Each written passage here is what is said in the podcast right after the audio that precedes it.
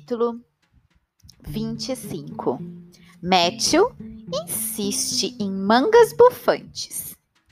Matthew estava vivendo 10 minutos ruins. Havia acabado de entrar na cozinha, durante o crepúsculo de um dia frio e cinzento de dezembro e se sentar no canto do barco de madeira para descalçar as botas pesadas, sem saber que Anne e um grupo de colegas da escola estavam ensaiando a Rainha das Fadas na sala. De repente, elas atravessaram o hall marchando e entraram na cozinha rindo e tagarelando alegremente. Não viram Matthew, que se encolheu envergonhado na sombra ao canto onde se encontrava, com uma bota em uma das mãos e a calçadeira na outra. E as observou timidamente durante os já mencionados dez minutos, enquanto elas colocavam os gorros na cabeça e vestiam os casacos, conversando sobre o show. Anne estava entre elas, com os olhos brilhando e animada como as outras. Porém, Matthew percebeu subitamente que havia alguma coisa que diferenciava a Anne das colegas, e o que o deixou preocupado foi a impressão que teve de que aquela diferença não deveria existir. É verdade que Anne tinha o rosto mais iluminado, os olhos maiores e mais expressivos e os traços mais delicados do que as outras meninas. Mesmo o tímido e desatento Matthew tinha aprendido a notar essas coisas. Mas a diferença que o perturbava não, consist... não consistia em nenhum desses aspectos. Então, em que consistia? Matthew permaneceu intrigado com essa questão por muito tempo depois que as colegas de Anne já tinham seguido, de braços dados pela alameda longa e gelada, e que ela tinha voltado para seus livros. Ele não podia falar sobre isso com Marilla, pois sentia que a irmã certamente bufaria com desdém e diria que a única diferença visível entre Anne e as outras garotas era que, ao contrário de Anne, elas às vezes mantinham a língua quieta. Essa reação, Matthew sabia, não lhe traria nenhuma ajuda. Assim, naquela noite, ele recorreu a seu charuto, para grande desgosto de Marilla, para auxiliá-lo a pensar sobre a questão. E após as duas horas em que ficou fumando e refletindo profundamente, Matthew chegou à solução de seu problema. Anne não estava vestida como as outras meninas. Quanto mais ele pensava sobre o assunto, mais se convencia de que Anne nunca tinha se vestido como as outras garotas. Nunca, desde que foi morar em Green Gables. Marilla sempre lhe dava roupas simples e escuras, todas invariavelmente feitas no mesmo modelo. Matthew tinha algum conhecimento a respeito da existência de moda na maneira de se vestir, isso era o máximo que ele sabia. Entretanto, ele teve certeza de que as mangas de Anne não se pareciam nem um pouco com as mangas que as outras meninas usavam. Então, ele se lembrou mais uma vez do grupo de garotas que tinha visto ao redor dela horas antes, todas as alegres, todas alegres em suas roupas vermelhas, azuis, cor-de-rosas e brancas. E se perguntou por que Marilla sempre mantinha Anne vestida tão simples e sobriamente. Logicamente, isso deveria estar certo, Marilla. Sabia mais do que ele, e além disso, era ela quem estava criando Anne. Provavelmente havia algum motivo sensato, porém incompreensível para ela vestir a menina daquela forma. Contudo, apesar disso, ele achou que certamente não haveria mal nenhum em deixar a criança ter uma roupa bonita, um vestido parecido com aqueles que Diana Barry usava. Tendo chegado a essa conclusão, Matthew decidiu que lhe daria um, e que esse ato, sem dúvida, não significaria de modo algum que estava se intrometendo na educação da criança. E como faltavam apenas 15 dias para o Natal, um belo vestido novo seria um ótimo presente para Anne. Portanto, com um suspiro de satisfação, ele deixou o cachimbo de lado e foi se deitar, enquanto Marilla abria todas as portas e janelas para arejar a casa. Na tarde seguinte, Matthew foi pessoalmente a Carmode comprar o vestido, determinado a fazer logo a pior parte de seu plano e acabar de uma vez com aquilo, pois estava consciente de que aquela seria uma tarefa bastante árdua. Havia coisas que Matthew podia comprar e deixar claro que era um bom negociante. Mas ele sabia que, quando se tratava de comprar um vestido de menina, ele estaria à mercê dos vendedores. Depois de pensar bastante, Matthew decidiu ir à loja de Samuel Lawson, em vez de ir à de William Blair. Geralmente, os irmãos Cuthbert sempre iam ao estabelecimento de William Blair. Para eles, isso era quase uma questão de consciência, tão importante quanto a decisão de frequentar a igreja presbiteriana ou de votar no Partido Conservador. Entretanto, eram as duas filhas de William Blair que frequentemente atendiam os clientes, e Matthew tinha pavor de ter que conversar com elas. Ele era até capaz de lidar com essas moças nas situações em que sabia exatamente o que queria comprar e podia apontar para tal objeto. Mas naquele caso, que requeria explicações e consultas, Matthew achou que deveria estar seguro de que encontraria um homem atrás do balcão.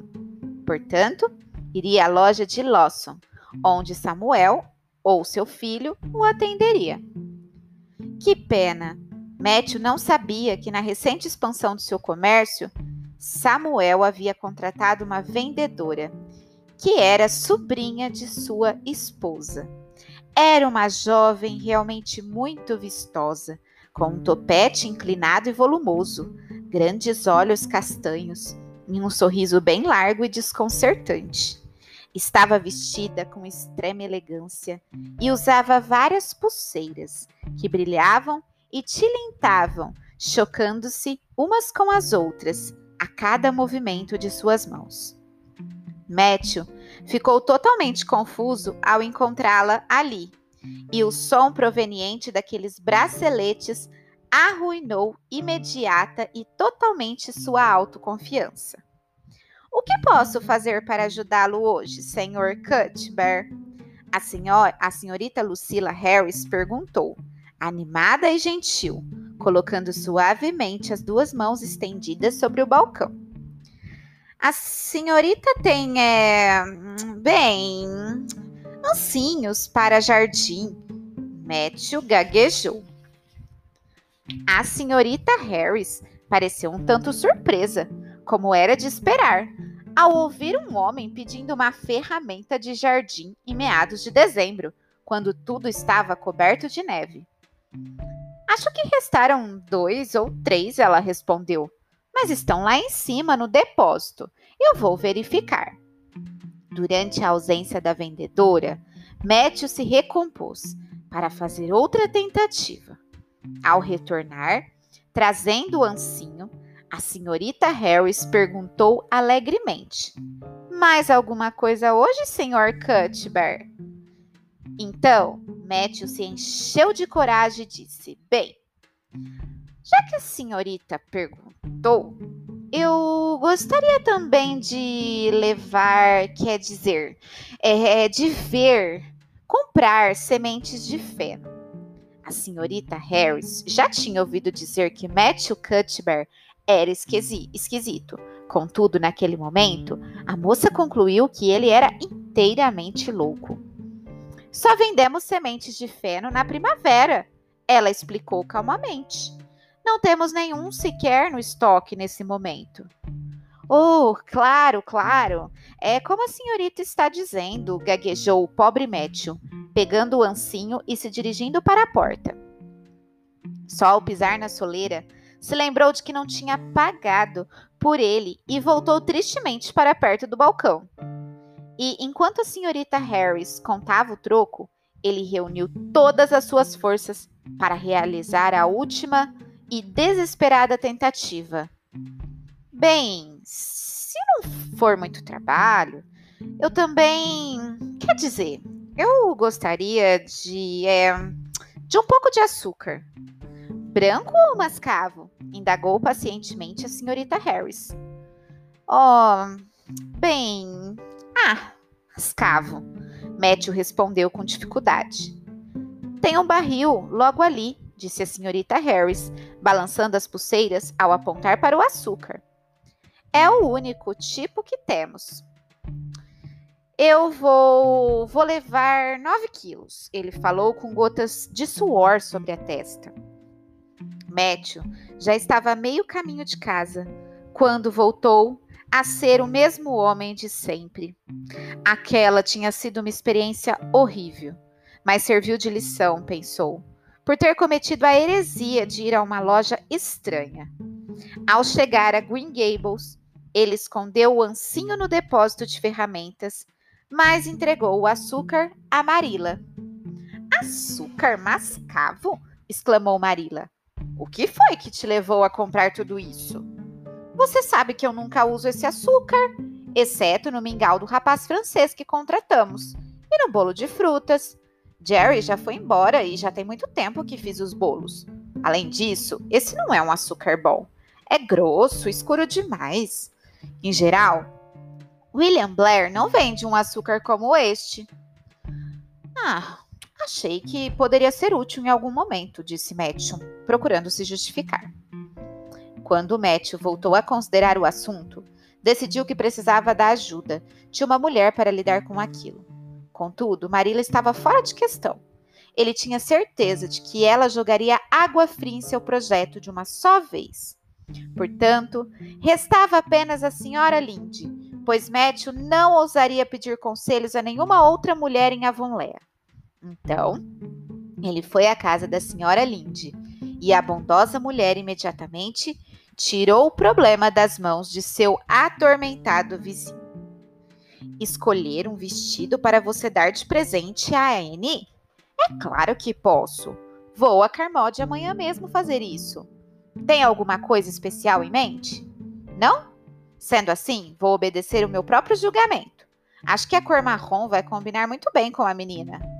William Blair recebeu um tecido novo que é realmente muito bom e muito bonito. Talvez você queira também que eu faça o vestido, pois se Marilla fizer, é bem provável que Anne acabe descobrindo tudo antes da hora, o que estragaria a surpresa, não é? Bem, posso fazer. Não é incômodo nenhum. Gosto de costurar. Vou usar o molde que tenho de minha sobrinha, Jenny Gillis, já que as duas parecem ter as mesmas medidas. Bem, fico muito agradecido, Matthew afirmou. E não sei. Mas eu gostaria. Ah, acho que hoje em dia as mangas estão diferentes do que costumava ser. Se não for pedir demais, eu, eu gostaria que elas fossem feitas desse novo jeito.